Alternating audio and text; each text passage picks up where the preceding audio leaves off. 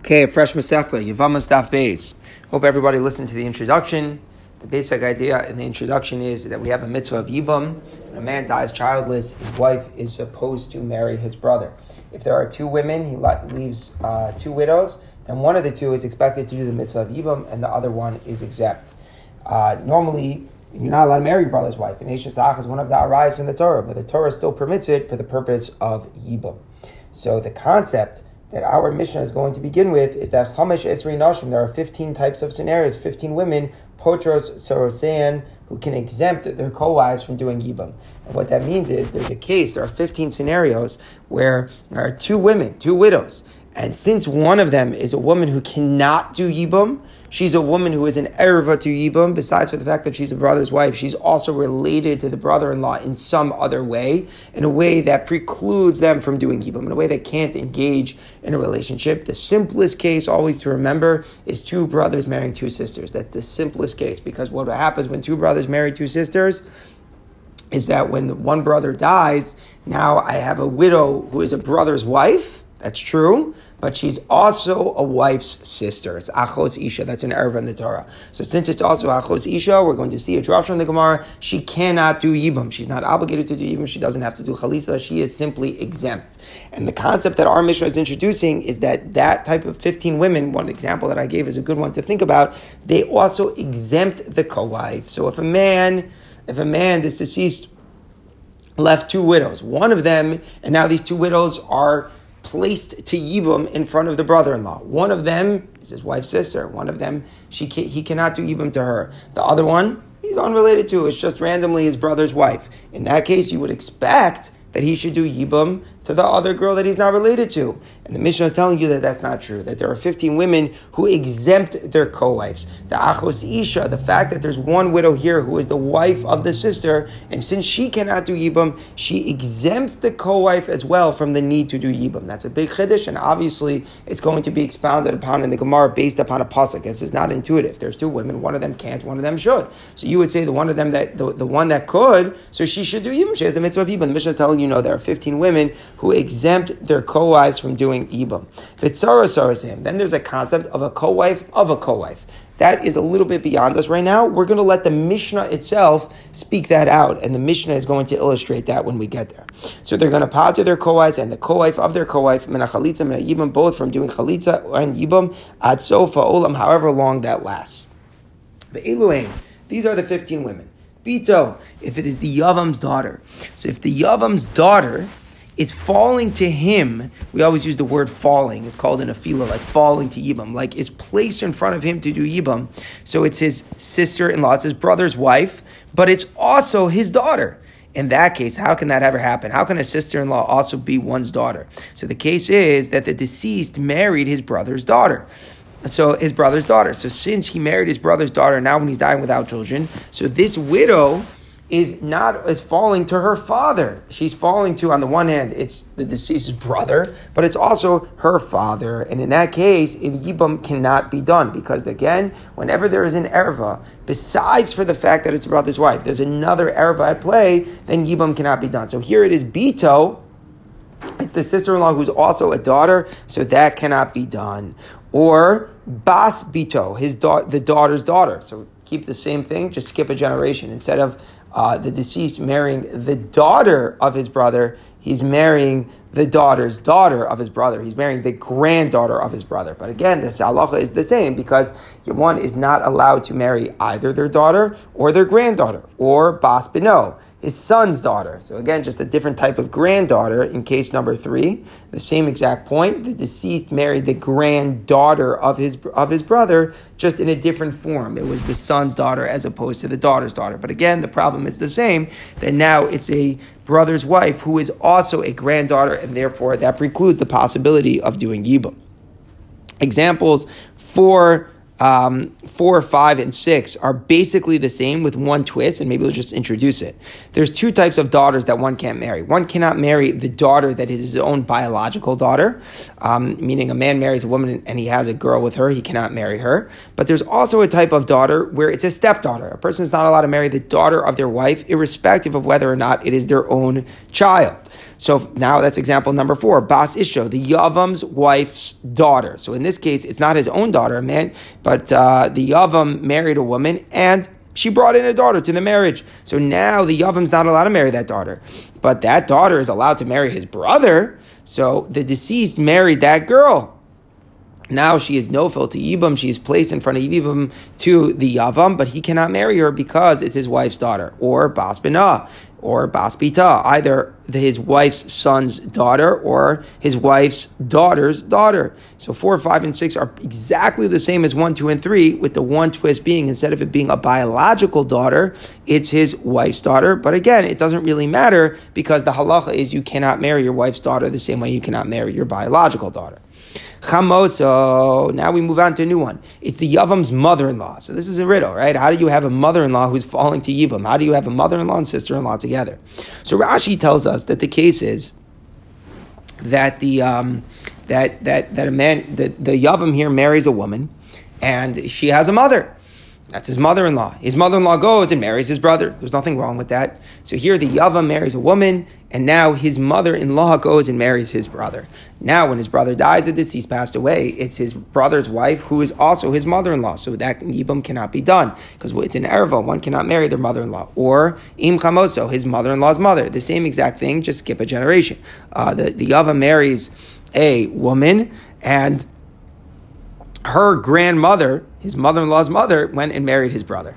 Or Imchamiv, his mother, his father-in-law's mother, the same thing, just through the paternal side, through his through his father-in-law. His fa- married, the other married a woman. His father-in-law's mother then went and married his brother. So the halacha is that when the deceased passes away, now it's a sister-in-law who's also his father-in-law's mother. The yibam cannot be done. That is an erva. Okay, now we're up to number 10. Achoso mi'imo. It's the Yavam's maternal sister. So here it's a case where a woman is a sister-in-law, it's his brother's wife, but it's also, the problem is, it's also his sister. Now we have to understand just a little bit of a tricky point. It's his sister only through the mother side, meaning the Yavam and this girl share a common mother, but they don't share a common father. So the, the, the deceased and the Yavam shared a common father. And the Yavam here shared a common mother with this woman. So you kind of have, it seems wrong, but it's not wrong at all. But what occurred was, is that the deceased married the maternal sister of the Yavam. That's fine. He's not related to her at all. They don't share a common mother. They don't share a common father. But the issue is, is that when the deceased passes away, and now this woman is nofel to her Yavam, it's her, it's his maternal sister. So that can't be done because again, the issue of marrying a sister is true. Any form of half sisters, whether they share a common mother or a common father, Yibam cannot be done. It's an erva. So in this case, where the where the Yavam's maternal sister married his paternal brother, then the, the paternal brother died, and the maternal sister is falling to him to Yibam, Yibam cannot halacha is Yibam cannot be done. Or his mother's sister. Again, imagine that the deceased and the Yavam only share a common father. And then, just to keep that simple, and now what happened was, is that the Yavam's mother's sister, his aunt, married his paternal half brother. So, and that's a totally legal marriage. But the issue is when the deceased dies, it's nofali yibam. Yes, it's his brother's wife, but it's also his mother's sister, so he cannot do yibam. Case number 12, Achos Ishto, his wife's sister. I always think this is the simplest case. Two brothers marry two sisters. Two brothers marry two sisters. One passes away. Now it's, yes, it's his brother's wife, but it's also his wife's sister. Another case, Ashes Achiv Me'imo. It's, this one is fascinating. Case number 13. It's his maternal brother's wife. So what does that mean? You have the deceased who's, who, who is a half brother to the Yavam only on the father side. Okay, they're half brothers, they're only sharing a common a common father.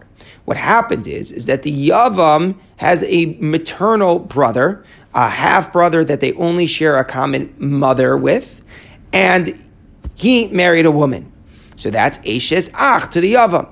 It's Eshes Ach because they share a common mother, And if it's a half brother's wife, that's forbidden whether it's a half brother from the father or a half brother from the mother. So imagine you just want to have some names here, and we'll speak out what happened next. Is you have a Ruvain, a Shimon, and a Levi. We'll call Ruvain the deceased. Him and Shimon, Shimon we'll call the Yavam, are half brothers from the father. But there's somebody Levi who's related to Shimon but not to Ruvain. How so? Because Levi and Shimon share a common mother. So Ruvain and Levi are not related at all. The deceased and Levi are not related. They don't share a common mother or common father. Reuben and Shimon are related. They're half brothers from the father. Shimon and Levi are related because they're half brothers from the mother. Now, what happened was, is that Levi took a woman, and now that woman that he married is Asar and Shimon. It's his maternal brother's wife. Now, after his brother, after Levi died, this girl, permissibly, nothing wrong with it, she's not related, went ahead and married Reuven. Now Reuven dies. What's happening is that to Shimon, it's his maternal brother's ex-wife that's falling for him to Yibam. And we have to remember a very important halacha is that even after marriage terminates, the arayos are still atzar. So a person is not allowed to marry a maternal brother's wife, even if that brother passed away. So in our case, let's just go over it one more time. You've got a Reuven, Shimon, and Levi. Reuven and Shimon are related only because they share a common, fa- uh, common father. You've got Shimon and Levi who are related only because they share a common mother. Levi took a woman. When Levi took a woman, that woman now is forever usher onto Shimon because it's, it's his maternal brother's wife. Now, after Levi passes away, that woman goes and marries Shimon, uh, marries Reuven. That's permissibly. She's not related to Reuven at all. They don't share a common mother. They don't share a common father, Levi and Reuven. What happens now when Reuven dies and she's no Yibam to Shimon? So what's going to happen is that she's going to be totally potter because she's an erva. Now here things get very interesting. What's the erva in this problem? What's the erva in this case? The erva is a brother's wife. Remember, a brother's wife is also whether it's from the mother or the father. But what's fascinating is that it's anyways a brother's wife. It's a brother's wife because every Yibam is a case of a brother's wife. And the Torah still allows Yibam to be done in a case of a brother's wife. That just is the case of Yibam. So here, there's another reason why it's a brother's wife. It's a brother's wife also because it was his maternal brother's wife. But it's still just a brother's wife. And the Mishnah is saying it doesn't matter. If there's a different reason why it's the maternal, why it's a brother's wife, it's a maternal brother's wife that existed before it was the, the it, was before the Yibam scenario. So then that's going to stop Yibam as well. This point is so so tricky. Why? Because there's no new erva here. It's not a second a, a, a problem. It's it's it's it's Eishasach. What's the difference if it's Eishasach mi imo? In addition to being Eishasach mi av, it's still all Eishasach. And the Mishnah is saying no. The fact that it's Eishasach mi imo will disrupt the possibility of Yibam taking place. Number 14, Eishes Achiv Shalo Haya Ba'olama. Eishes Achiv Shalo Ba'olama. So we're talking about a brother's wife that he was not in the same world with. So it's very important that the mitzvah of Yibam only applies to two brothers who were in the same world together. The Gemara will focus on this later on Daf Zayin. So we're talking about the following case. Here you need three brothers to figure this out. Ruvain died childless. He had a widow, and he had a brother named Shimon. So great. Shimon is doing Yibam. All of that is great. But the issue here is, is that there's another brother named Levi who was born after Ruvain died. So the widow was not able to do Levi to uh, do Yibam to Levi because Levi and Reuven were never in the world together. She was only able to do Yibam to Shimon. Okay, that makes sense. That's a law of Eishes Achol That's not a big deal. But what happens if Shimon now dies and the widow is, is placed to do Yibam in front of Levi? But the issue is, very nice, he can take over Shimon's relationship because Levi was in the world together with Shimon. But this is also an ex wife of Reuven. And Reuven, Levi was not in the same world with. So therefore, Levi cannot perform Yibam here. It's Ashes Achav Shalom The same way he can't do Yibam directly to Levi, he can't do Yibam even though now it's falling from Shimon. But because this woman has history, she's history of also being Reuven's ex-wife. And Reuven's ex-wife is someone that Levi cannot marry. So therefore, this Ashes Achav Shalom would not be able to do Yibam to Levi. So again, you really have to know a bunch of facts to put this case together. You have to know that Yibam only applies between brothers who are together in the same world. So therefore, when, when, when Ruvain died and then Levi was born, Levi was never able to do Yibam to Ruvain's widow. If she did Yibam to Shimon, who was in the world with Ruvain, that's great. But when Shimon now dies and she falls to Yibam in front of Levi, that's not going to work because of her history of being an Ashes Achel Shalab Alama because of Ruvain. Last case, number 15, Vikal Lasso, and a daughter in law. So this is an interesting case where one's daughter in law, after the son dies, um, the Yavam had, had, had, a son, married a girl, so now this girl is his daughter-in-law. He can't be with her; it's a forbidden relationship. After the son dies, this daughter-in-law goes and marries um, her dead husband's uncle, uh, and she married the brother of the Yavam. So now, when the when this brother dies and, and this girl is being Nofel Yibum, this is a daughter-in-law. And again, again, the same concept, a daughter-in-law is also forever. Even after the son dies and the relationship is terminated, the arais and the Torah are also forever. So in all these cases, these 15 women, not only are they themselves not going to do Yibum, because they're an Erev, besides for being the regular brother's wife, there's an additional issue. Not only are they not going to do Yibum, but they're going to exempt from Yibum any co-wife as well. If there's another co-wife, another widow who doesn't have this issue, she's also not going to do Yibam forever. And again, the Mishnah is going to illustrate this, but let's just be patient. Mishnah qu- uh, quickly um, qualifies.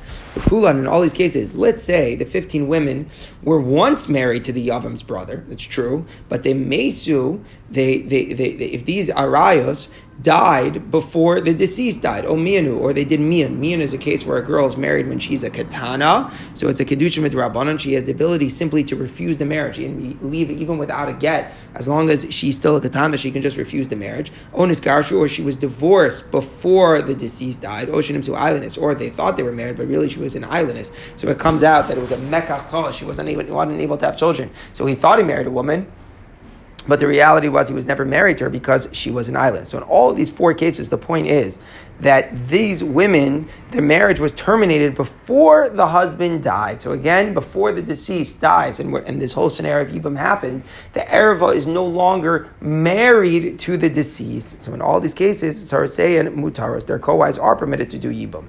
So in other words, the halacha that if an Erva is not going to do Yibam, then a co-wife who's not an Erva as well doesn't do Yibam, is only when the erva was still married to the deceased at the time of his death.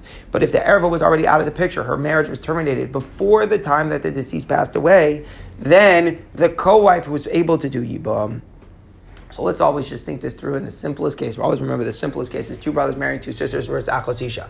So if at the time of death they're both they're, still there's still a marriage, so not only is the achosisha not going to do yibam, but if there would be another co-wife who's a random girl, she's also not going to do yibam. But let's say two brothers married two sisters, and before any brother died, the um, before any any brother died, the deceased had already divorced the achos isha. So in that case, at the time of his death, he's really only married to one woman, the other woman. In that case, that other woman would do yibam. The whole halacha that an erva takes away the need from yibam from etzara is only if they are together at the time of the death, at the time of the of the of the nefila. You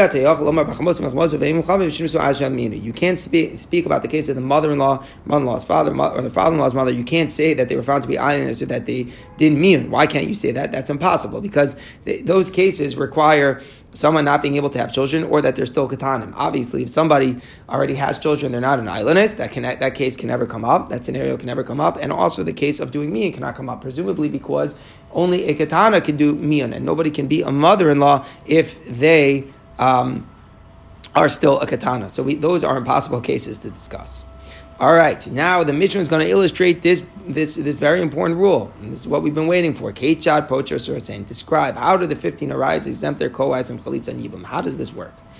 So we say, If a man's daughter, any one of the other rights were married to his brother, so the Yavam's daughter, she married her uncle. That's allowed. A man is allowed to marry his niece. So you have Reuven and Shimon. Reuven married Shimon's daughter, and then Reuven dies. So what's happening is that Shimon's daughter is falling to him to Yibam.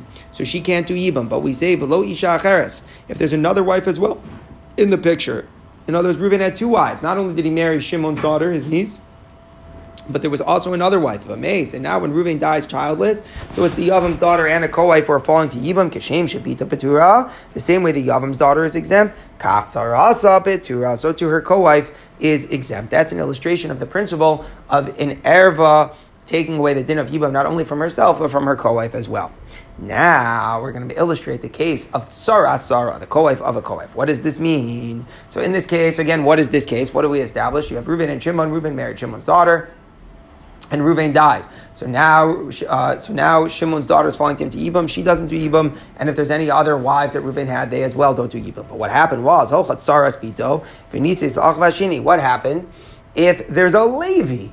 A Levi and to Levi, these girls are, are totally permitted, right? These are one of them is niece and one of them is a random girl, but to Levi it's fine. It's not his daughter. So the co-wife went. She couldn't do yibum to Shimon because to Shimon it was Saras Bito, but the Saras Bito went and she married the second brother. She marries somebody named Levi. There were three brothers. It's Reuven and Shimon and Levi. Reuven married Shimon's daughter and another woman, then he dies childless. So now, in this case, there's the, the, the of them, the, the, these two widows are not going free because of Levi. They're their mother too. So therefore, Levi is going to, uh, is going to do Yibum to either either uh, Shimon's daughter or the co-wife. And it happened to be that he did Yibum with the co-wife. It happened to be. And uh, Veloy Shachar happens to be that also Levi has another wife, Vameis, and now Levi dies childless. So what's happening? Now there are two women who are being nofal yibum to Shimon. Who are the two women who are being nofal yibum to Shimon? You have the random wife of Levi, but you also have the tsaras bito, the girl who used to be the ex-wife of Ruvain, who was exempted from doing yibum to Shimon and after Ruvain died because she was the tsara of, of, of Shimon's daughter.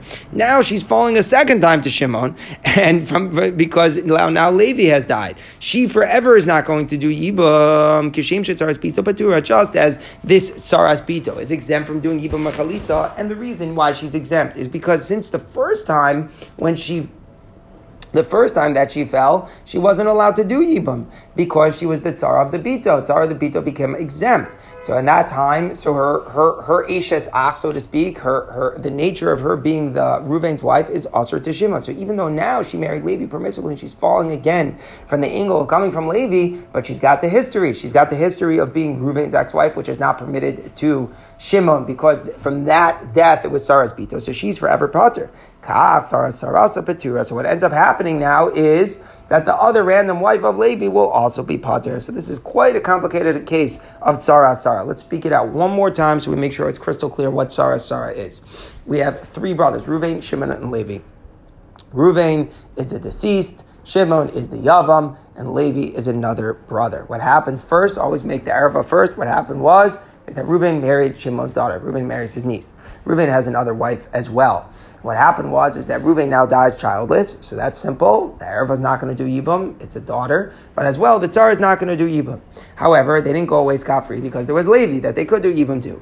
The Tsaras Bito went and married Levi, and Levi had another wife. Now the Levi dies, the Tsaras Bito still can't do Yibam to Shimon because she's the ex-wife of, of Reuven when she was a Tsaras And as well, she's going to exempt the, her co-wife that she has with Levi, the Tsara Sarah, will also not do Yibam Afilu. Even if there could be a hundred brothers, it keeps on going and going and going. We just did it with three. We can do continue and say we can do it before. What if there was a Yehuda? She went into Yehuda and then Yehuda died. It won't make a difference. However many we're getting to, you can make this number go on and on forever you're never going to get rid of the issue. Tzara, tzara, the, the tzara of an Arava can never do even no matter who she falls from, and she'll continue exempting any other um, co-wife that she has in there.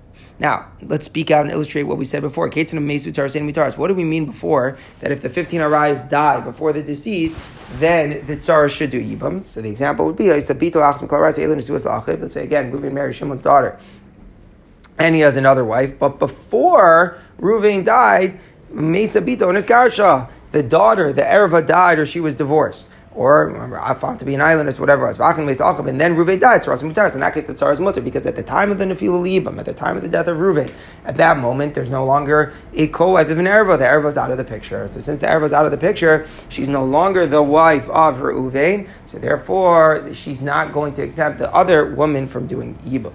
The mission closes with one more point. Any of the 15 arayos who could have done mion, meaning they, they were katanim. Their kedushin is only midrabanan, but they didn't do so, meaning they're taka married, but they're only married midrabanan. So it's interesting.